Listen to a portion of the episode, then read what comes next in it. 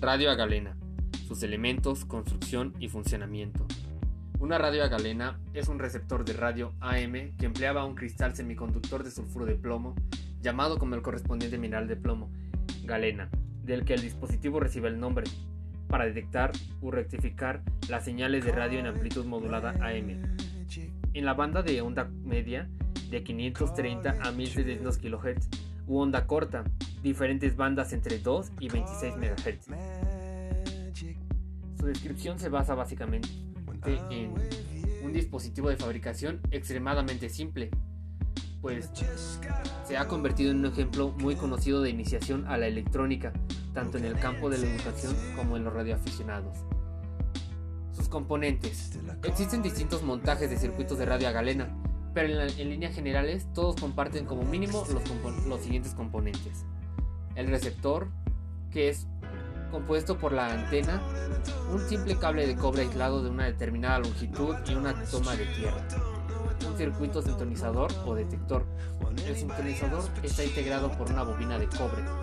En algunos diseños caseros basta un cilindro de material aislante de unos 8 centímetros de diámetro y unos 10 centímetros de altura, al que se arrollan unos 160 vueltas de cable de cobre lacado, conectada por un extremo a la antena y por el otro a una toma de tierra.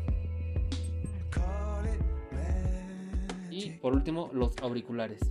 En los modelos tradicionales se utilizaban auriculares de núcleo y membrana de hierro de alta impedancia, 2000 ohms, capaces de convertir directamente en sonido impulsos de muy bajo voltaje. Para poder utilizar auriculares modernos, normalmente de 8 ohms, se necesita intercambiar un transformador para elevar la tensión.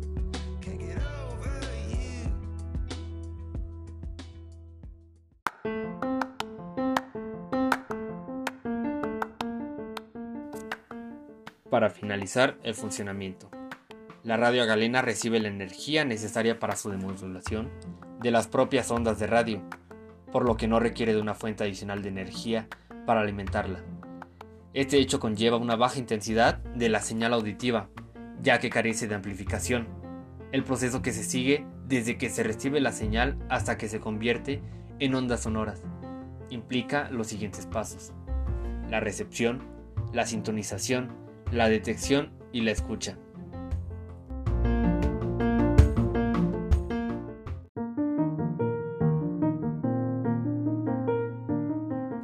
La recepción. En este proceso, las ondas de radio que llegan a la antena generan en esta una tensión que recorre el débano primario del transformador y que induce el débano secundario otra tensión con la misma forma de onda. Dicho transformador está conectado en paralelo al condensador variable. En la sintonización, a causa del fenómeno de resonancia, se produce un máximo de tensión para la frecuencia de resonancia del circuito paralelo, formado por el débano secundario y el condensador variable. Precisamente por el hecho de ser variable, este condensador, es posible variar la frecuencia de resonancia del conjunto, haciéndola coincidir con las distintas emisoras que en cada momento se desea recibir. En la detección, la onda electromagnética modulada que se recibe necesita ser detectada. Es decir, como en todos los aparatos receptores, para transformar las ondas electromagnéticas en ondas sonoras, es necesario eliminar de las señal alternas las semiondas de un signo dado, ya que en caso contrario las oscilaciones de distintos signos se neutralizan entre sí al intentar mover la membrana del auricular y no se genera sonido alguno. Mediante la detección, el semiconductor, galena o diodo transforma la onda en continua pulsante.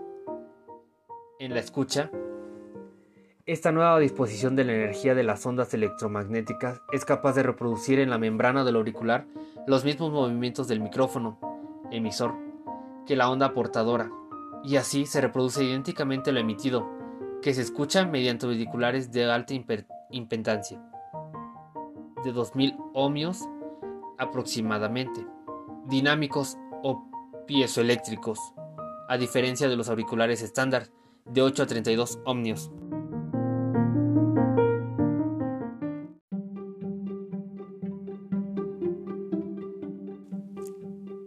Y bueno, eso sería todo. Y con esto finalizaría la actividad 2 para poder pasar el semestre.